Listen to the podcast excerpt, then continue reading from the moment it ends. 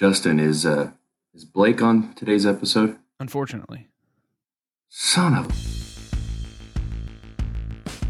Just a bit outside. Hello everyone. Welcome in to the greatest podcast out there, just a bit outside. Harry Dole Fantasy Baseball's very own podcast. Numbers are growing, listeners are coming on board.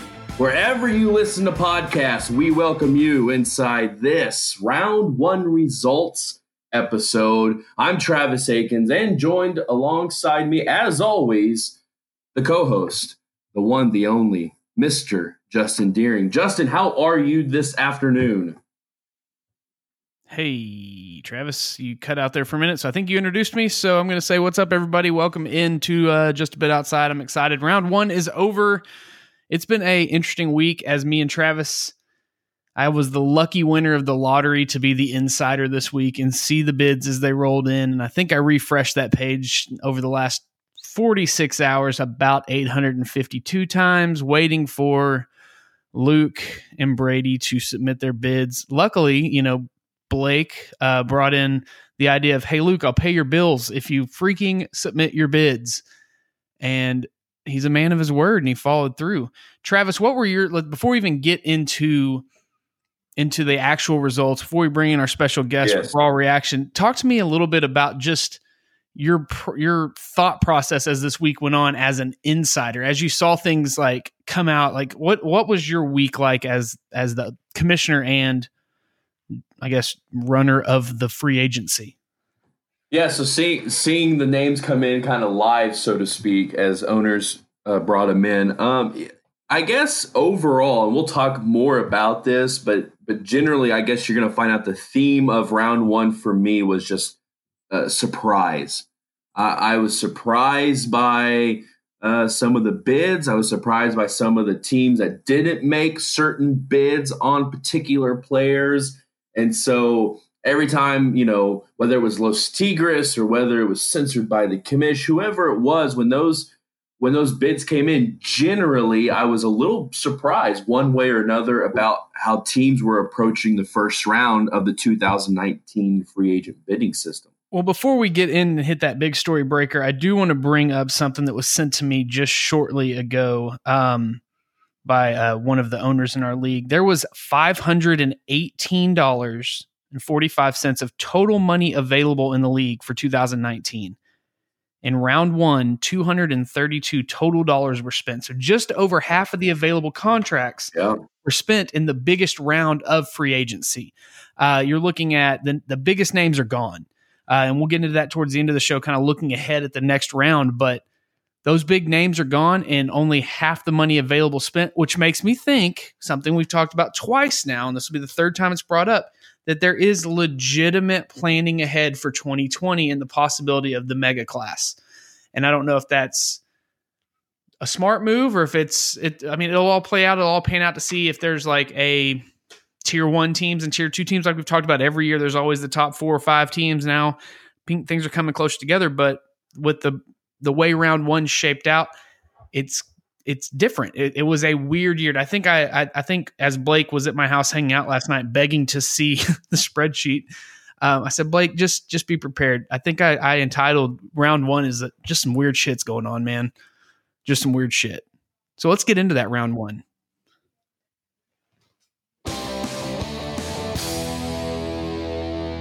Of course, the big story of this week's episode is round one. And Justin, I even want to get into the big, big story of round one. Let's talk about the biggest contract ever given out in Harry Dole fantasy baseball history. The one, the only, Mr. Max Scherzer goes for a whopping total value contract of $105.15. And that is not over five years.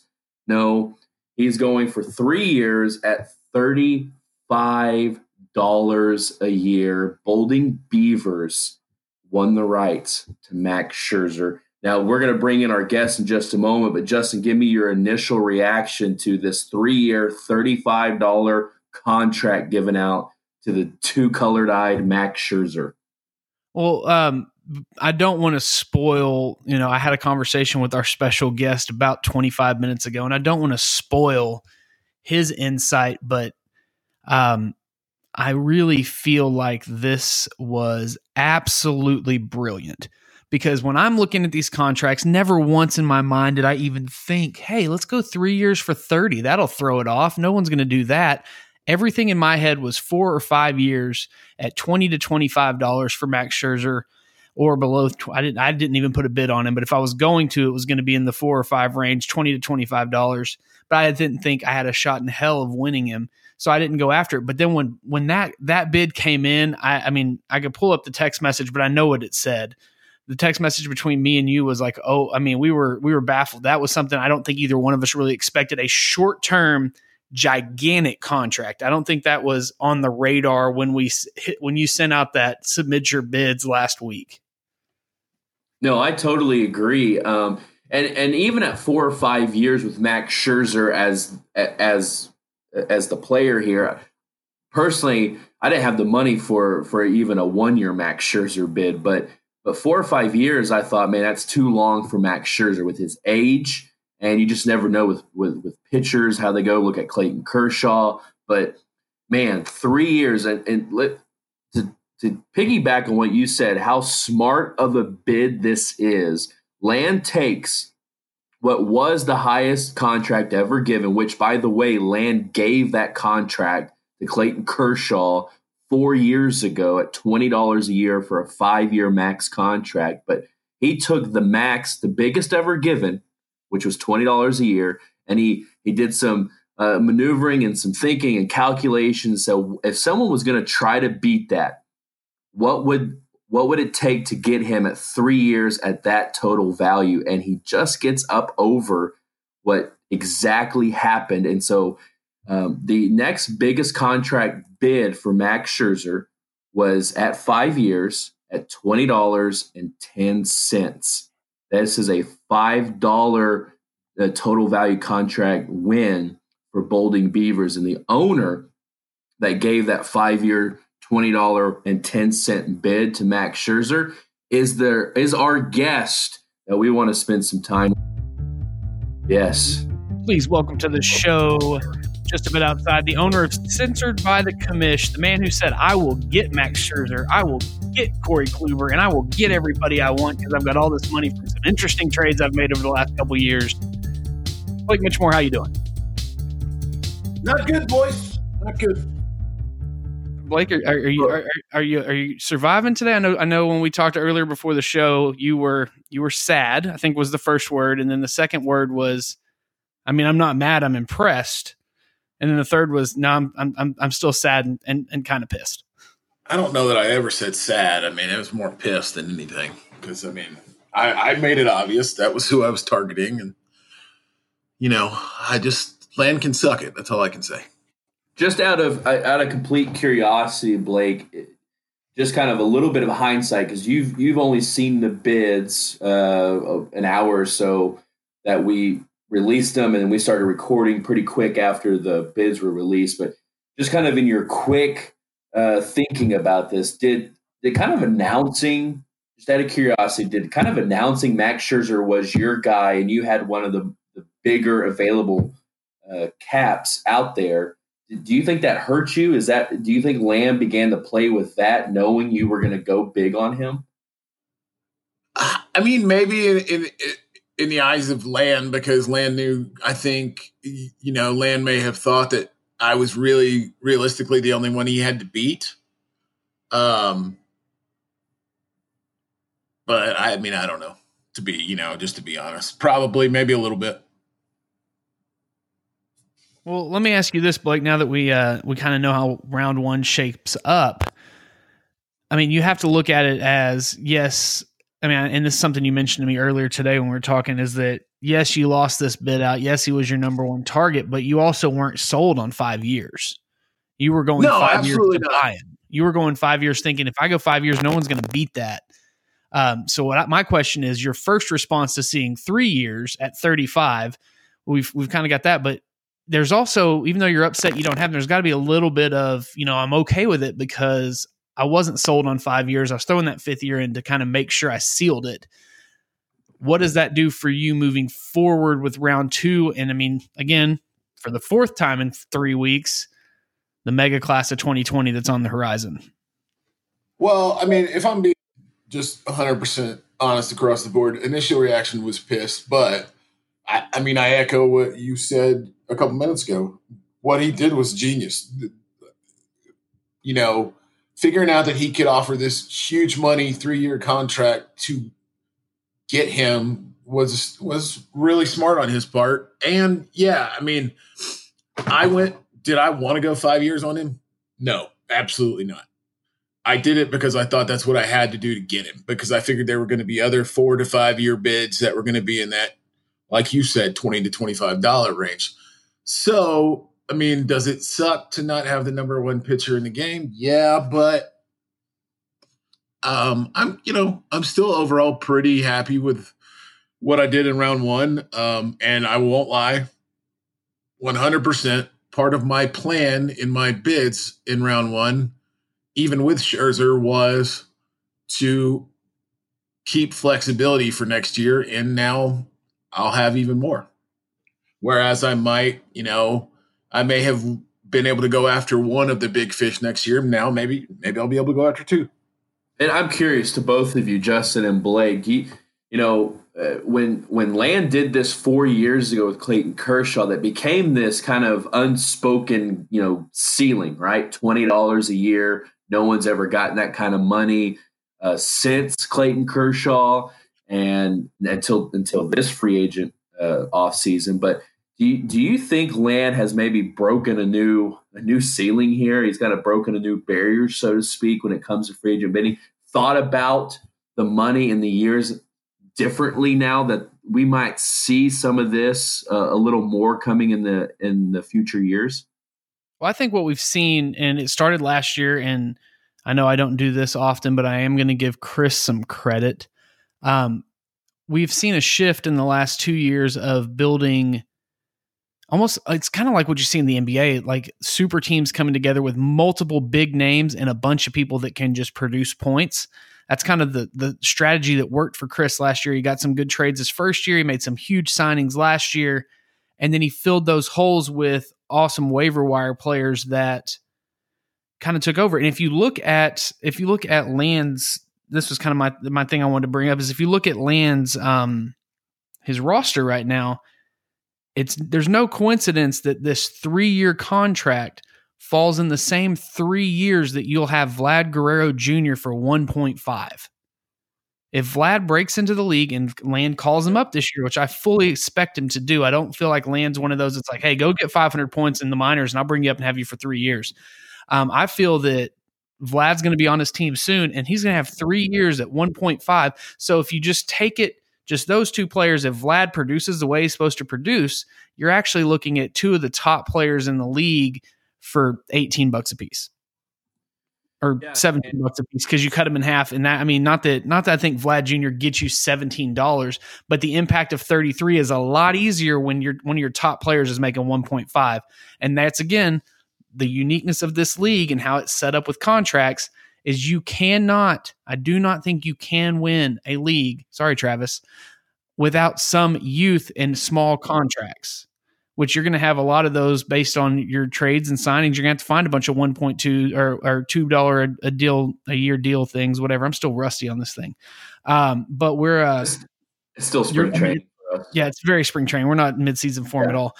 But it, uh, I think that Chris showed a little bit of that. You've shown that through the early years with Carlos Correa and those guys that you brought up through your system and had money to go buy some of the bigger guys.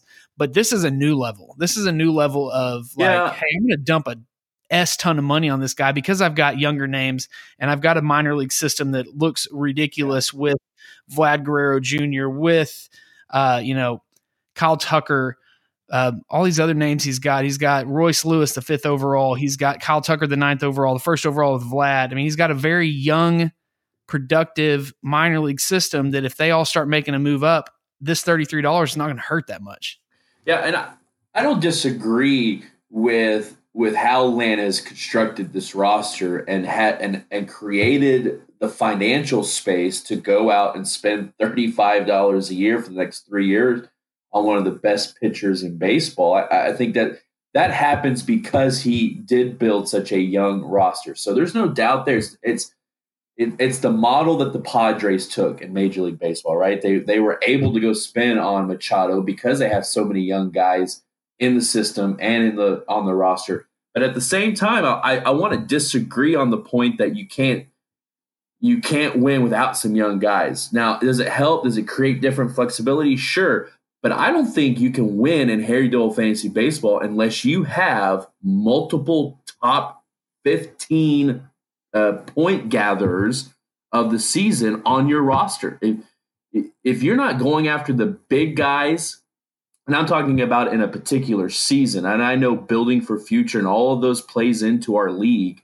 Uh, but if you're not having the, some of the top guns, the big, the big bats, the big arms of of the season, you know, look at the Wichita White Wolves. They had both Cy Young winners on their roster. You don't think that helped? You, know, you don't think Machado helped? I mean, they had he has Arenado.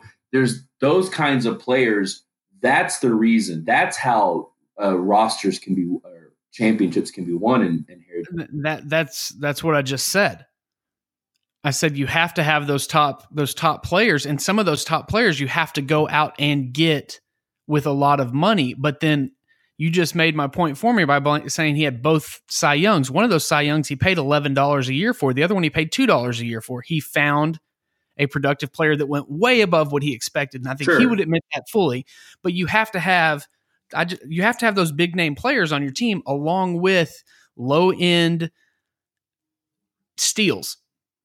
Well, it, low end steals, low end contracts that you get two dollars for two years for Blake Snell, and you know what? Blake Snell's probably gonna be on the Wolves unless he just lays an egg for two consecutive years, but for at least three to four more years because of our extension setup.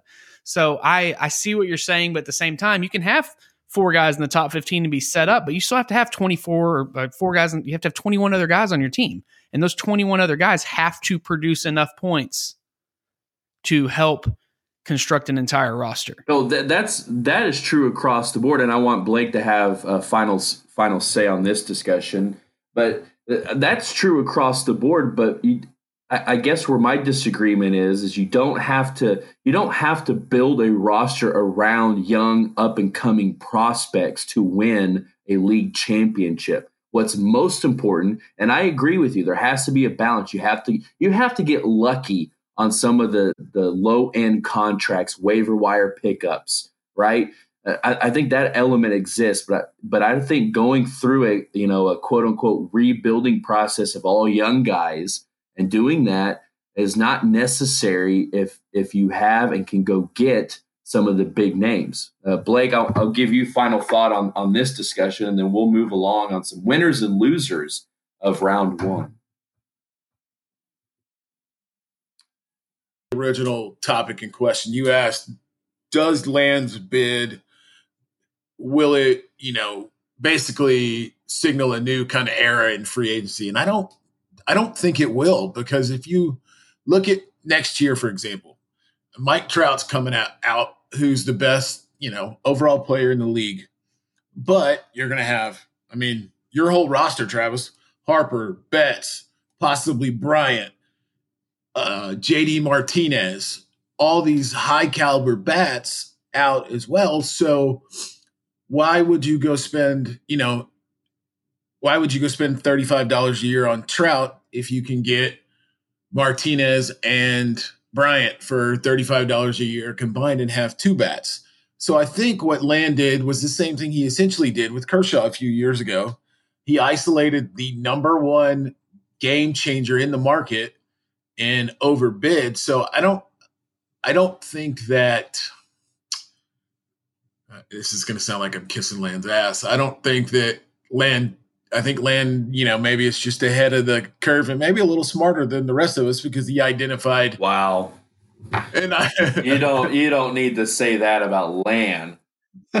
identified a an opportunity to strike to where he felt like he could get somebody that will change the makeup of his team for the next three years. Um, but but I don't I don't think there's anybody else out there that I don't know that I mean I don't know that Scherzer really worth thirty five dollars, but I don't know that there's anybody else that is either. So what I just took from that is that he's smarter than you. Uh, yeah, because Y'all I was going to two give going it. Yes, he is because I was the going to two give people Gentlemen, going let's move the hardest, so he's smarter Yes. than you. He's smarter than me because I was going to give him five years and have to sit on him for five years. So yes, I'll say that. Let's move around the league. Uh, every team got at least one player in round one bidding. Let's move around. Justin, I'll start with you. We'll go Blake next, and me, and we'll just kind of move around the circle, so to speak. Winners and losers. Let's start with the big winners of round one. Justin. uh, it's obvious if you look at the uh, updated correct PDF that uh, Travis sent out, um, you'll notice that the winner is obviously going to be the six shooters. A bottom feeder last year has made their team better with the stroke of a submit button at 12:45 last night. Because yes, I was waiting up to wait for to see it. Hopefully, it was going to come in. Um, Brady goes out and adds Anthony Rizzo, Paul Goldschmidt, and Giancarlo Stanton to his offense. All of them at reasonable contracts, but if I'm going to be honest, the only person to bid on Anthony Rizzo. So four for seven wins Anthony Rizzo. Five for two would have won it. You know, if anybody else would have, you know, if Brady would have just done that, but I expected Rizzo to get way more. Goldschmidt at four for six is a absolute steal. And in my opinion, Giancarlo Stanton at five for 10 is also an absolute steal. I figured all of them would go over 10 to 11, 12, 15 dollars a piece, but Oh, that was kind of what Blake was just talking are. about. There is a difference. But we good?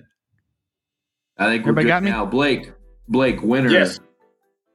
Uh, I mean, I I agree with Ju- I agree with Dustin. I mean, I, I I feel like I did fairly well, even though I missed on Scherzer. But Brady is far and away the winner of round one. I, I you know when the bids came out, Justin and I were texting back and forth, and I think Brady.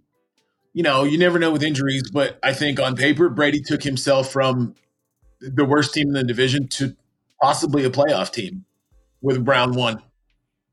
Yeah, I'm going to add on to that uh, that last point you just made, Blake. Uh, I completely agree. I, I think Brady's team transformed itself in round one, and it is most certainly just after one round of bidding, Rizzo, Goldschmidt, Stanton uh, to as the the headliners here. This is a contending club in this league right now, but I. I want to give a little different answer on the winner of round one. And, you know, uh, if we're sticking with teams, I'm going to say Wichita White Wolves. And here's why. Um, they didn't have a lot of pieces they needed to go get. They are defending champions of Harry Dole Fantasy Baseball.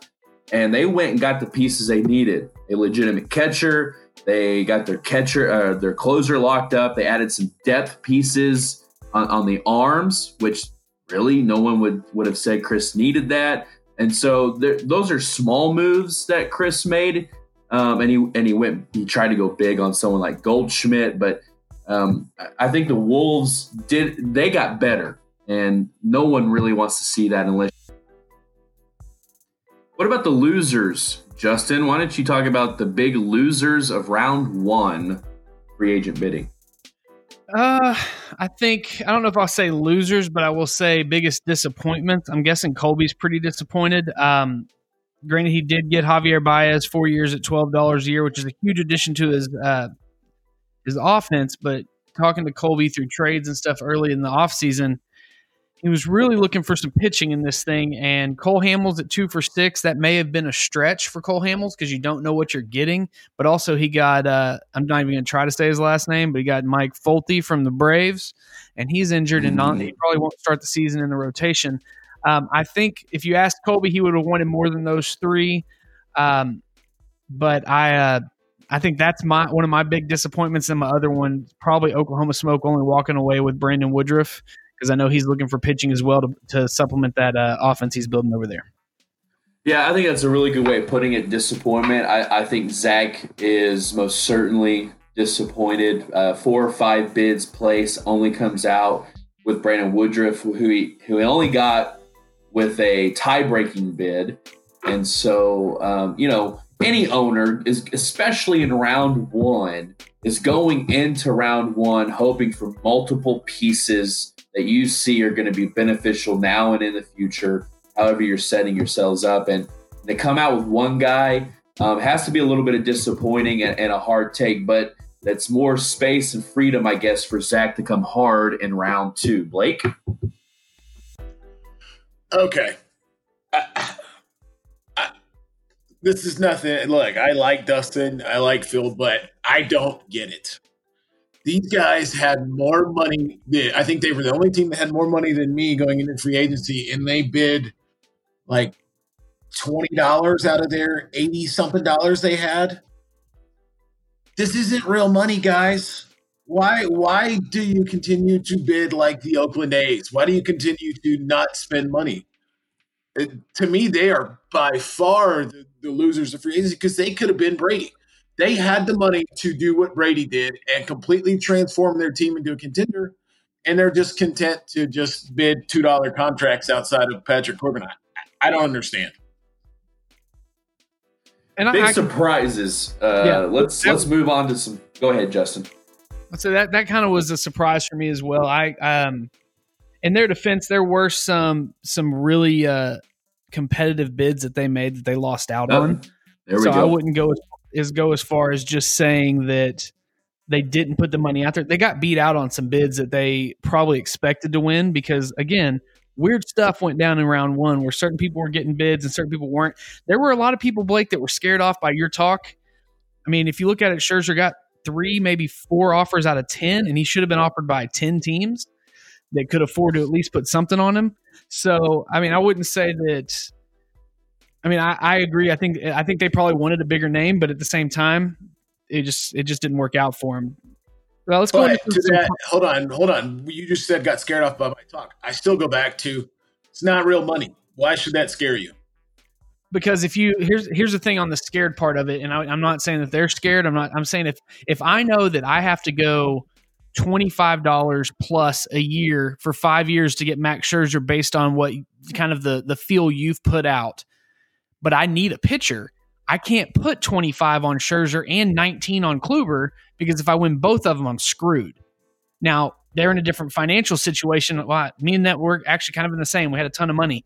But if I go put a huge contract on on Scherzer, assuming that I'm going to lose him, so I have to back that up with another player and may have to go big on them. If I win both of those, I have handcuffed my team for four to five years. So there is a little bit of a little bit of strategy in there as well as okay, Blake's going to go over the top on this guy or Land's going to go over the top on this guy. I'm not even going to put a bid on him because I don't want to accidentally win both, and then you can't you can't go over your salary cap when. So if you sign eight people in the first round accidentally, and you only planned on signing four, and you go over, now you're in a whole different financial issue and a whole different roster setup issue. So, yes, it's fake money but there is still a, a little bit of a little strategy that has to go into it where you don't accidentally go over by making a bid that you thought, oh, that'll get blown out of the water. And it doesn't. And now you're stuck with two guys that your two top players that you bid overbid on. So that's just kind of my thought on it. My uh my biggest surprise of round one is the fact that the number two projected uh, free agent in points by Fantrax, Anthony Rizzo, only received one bid. And I guess my one B surprise is Goldschmidt only received two bids. These are two of the biggest bats, biggest names in Major League Baseball, and they contribute at a high fantasy baseball level. And they, I guess, I guess because of financial restrictions, I'd have to dive deeper into. I know for Aiken's Army, it was financial, not out of desire. But uh, man, the surprise nonetheless, when you had multiple teams with big salary cap spaces not go out and put a, a decent bid for Anthony Rizzo, just maybe hoping you could get him. And so six shooters get not only one legitimate first baseman, they have two of the top first basemen in Major League Baseball on their roster. And it's a big reason. That's a huge surprise, in my opinion. I think another surprise from my side would have to be um, and I'm just, I mean, I think the the bias of our whole league towards two or three different teams is apparent. Um, this is not a shot at Blake, but three years for Jose Leclerc with the history of Rangers closers um, is interesting because the Rangers haven't gone a full season with a closer in a while. Um, and then just some of the like don't don't don't rule out the fact that no Chris Archer has not been performing at his top. Chris Archer did not get bid on until 12:45 last night. Chris Archer and Anthony yeah. Rizzo the, was another. Chris Archer was That's another person one. who did not have a bid for the entire week. Uh, Wade Davis did not have a bid for the entire week, from what I understand. Um, there's there's just this was just a, a weird first round, and it's I don't again I don't know if it's people that are like, hey, I don't want to go all in for this year because there's a ton of names next year. Um, and there's now that I've looked at, there's more pitching names than I thought were available next year. So next year could be like just ridiculously huge or if it was you know, I'm kind of good. I have a I have a certain spot that I want to add. Whereas I think Brady went is I just want to take every good player I can get my hands on. Uh, where maybe my team I looked at and said I need an outfielder and I need a second baseman. Those are the those we're gonna uh, I'm gonna aim at or shortstop or whatever. That's what I'm gonna aim at. That's what I'm gonna go get. And it just showed two different styles. Brady was like, I'm gonna throw a big old net out here and I'm gonna make decent bids on a ton of people because he put 11 or 12 bids in total and won eight and he got eight people. I wouldn't say all eight of them are to contribute at the top, but he got three of the top 10 to 15 players in baseball. Uh, so it's just, I was surprised with how. Yeah. So how uh, winners, awesome losers, s- surprises of round one. The great news is, fellas, um, there are two more rounds to make your teams better for 2019. So round one is in the books, and uh, and obviously it's a big day in the in the league and Harry Dole fantasy baseball because every team, for better or for worse, has been uh, you know to a, to a certain extent transformed, uh, has has added some pieces that are either gonna uh, lead them to a bobblehead at, in October or it's gonna hinder them down the You're road. So big day home. in Harry Dole fantasy baseball, and Justin, we have round two coming up. So when you look ahead to round two, we'll take just a moment to think ahead for a second. What do you expect, or, or what kind of your thoughts as we head into the second round free agent bidding? I will say uh, you're you're breaking up a little bit, so I'm not sure. I think you asked about round two, um, but I will tell you there's some big names, or I'm sorry, there's not a, a huge number of big names available, but there are some role players and some people we've mentioned about in past episodes of possible, um, you know, sleepers in a Jon Lester type, or you know, Reynaldo Lopez is getting a ton of recognition and talk on um, a lot of fantasy sites that this could be a year he finally breaks out. Hitter side, uh, you know, offense side. We talked last week that it was like tier one, tier two, and then a massive drop off. So th- round two on the offensive side, I feel is going to be all about finding the sleeper that's going to produce. I think you're not going to see a ton of huge contracts. I think you're going to see some testing contracts, maybe one, two years, low number contracts that are easy to buy out if the person sucks. Um, I don't really have a lot of names to throw out there because I haven't had a shot to look at it because all this stuff, even though I've known about it, wasn't final until an hour and a half ago. So I haven't had a shot, a shot to really dive into my look at it.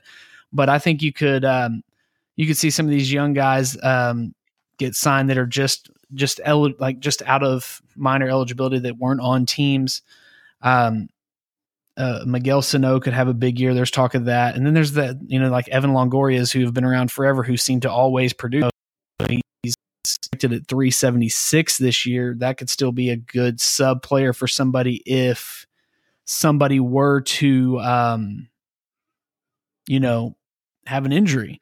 Uh, I'm. I think honestly, I think this year we will see more waiver wire openings per roster at the beginning of the season than we have in past. Usually, we have two or three per team. I think you're going to see a lot of teams with five to six rotational players available at the start of the game, at the start of the season.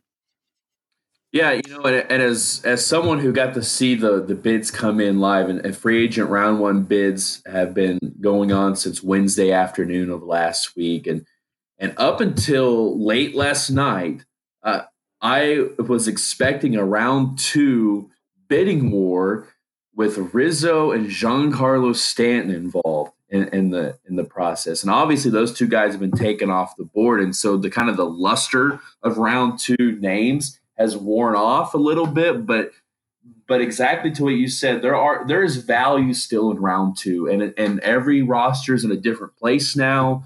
And there are going to be some surprises, I think, in round two. And I think we're not going to see a whole lot of overlap in, in bidding for the same player because guys have different needs and different thoughts, and everyone's trying to stay within their own budgets. But there is some value out there uh, that that'll be very interesting to see over the next couple of days. Blake, what about you? Round two, kind of just general thoughts or expectations as we head into the second round. I mean, I think looking at what is still available, the where you're going to see the uh, I mean, the teams that still need pitching is is where you're going to see the bulk of the bids, in my opinion. There's not a whole lot of, like Justin was saying, there's a big drop off in offensive talent, but I mean, you still have pitchers like Rick Porcello, Lester. You know, uh, Charlie Morton had a really good year last year. Uh, you have Tanaka and Happ out of New York. I mean, if they stay healthy, they're probably going to have pretty solid years just because they're going to be on a good team. So I mean, there's not top level pitchers, but there's still some very solid starting pitchers left out there to go grab in round two. You also have to remember that, like you said, Travis, every team has a little bit of a new look today, whether it was eight players or one player. And adding these players now open up a whole new page for trades and moves in that situation. Um, I think that I think that adding these players and people kind of seeing how they situated out and kind of, I mean, y'all know me, I love a good trade. So I'm already saying it's open. Give me a call. Uh, but those trades now, there's going to be new life towards that because there's new players and there's new hope. Like Brady may be all in to like start looking for some pitching and trade some, maybe, maybe not trade a Goldschmidt or a Rizzo, but trade another player he has on his team or another a piece that he thought was going to be contributing this year but had such a great win in first round that maybe he can he can look at moving in Elvis Andrus or something to that effect. Yeah. So I don't think I don't think we're going to look at round 2 after the bids come out and after it's settled and be like, "Man, that guy won because of their bids." I think they're going to say that guy won because he made a great trade in the last 4 days. And we have seen especially over the last two seasons, the value of trades just skyrocket in Harry Dole fantasy baseball. And and that's probably to a large extent the reason you only see two bids on a Goldschmidt, one bid on a Rizzo.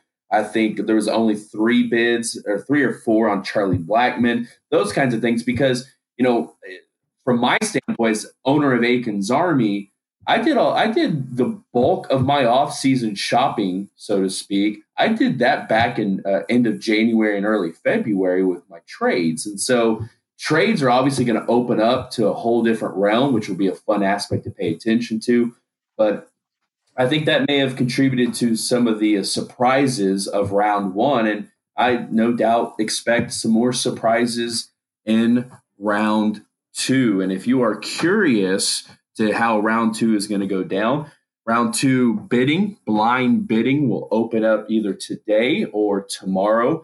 And when as soon as that opens, you'll have uh, until Friday at noon to submit your round two bids. And after round two bids have been uh, taken care of and processed and all those good things, round three will be a very quick turnaround. Round three will be opened uh, shortly after round two has ended and the deadline for round three will be this Sunday at 5 p.m. Central Standard Time. All of that will be communicated in text and in emails. And if you are not a part of Harry Dole Fantasy Baseball and you want to know what's going on, feel free to let me know on Twitter at Travis Akins. Justin, give your Twitter handle real quick. Let me turn my mic up. Uh, my Twitter handle would be Dearing22. That's D E A R I N G 22. Um, so, yeah, uh, Travis, uh, I want you to, Travis, one more time, say when round three starts because you may have cut out because of your wonderful Oklahoma internet. It starts Saturday at what time? Yep, Saturday will uh, will will open up Friday, late Friday or early Saturday, and you'll have to Sunday at five, and uh, all that will be communicated as we. Sweet. So round two, want round sure three, on the record. no collusion. Round, round two and round three will have quick turnarounds, and so it's a fun week. We are almost to real life baseball. Can you believe it? It is time. We're almost to the slowest minor league draft in the history of fantasy baseball. Let's be real. That's what we're almost to. I'm so glad I only have to make one pick this year. For Blake Mitchell Justin Dearing, I'm Travis Akins. You've been listening to just Listening a bit to just outside. a bit outside. So long, everybody. Hey, hey, Justin, call me and we'll work out the Kluber trade. Sweet. Kluber to the Tigers. Woo!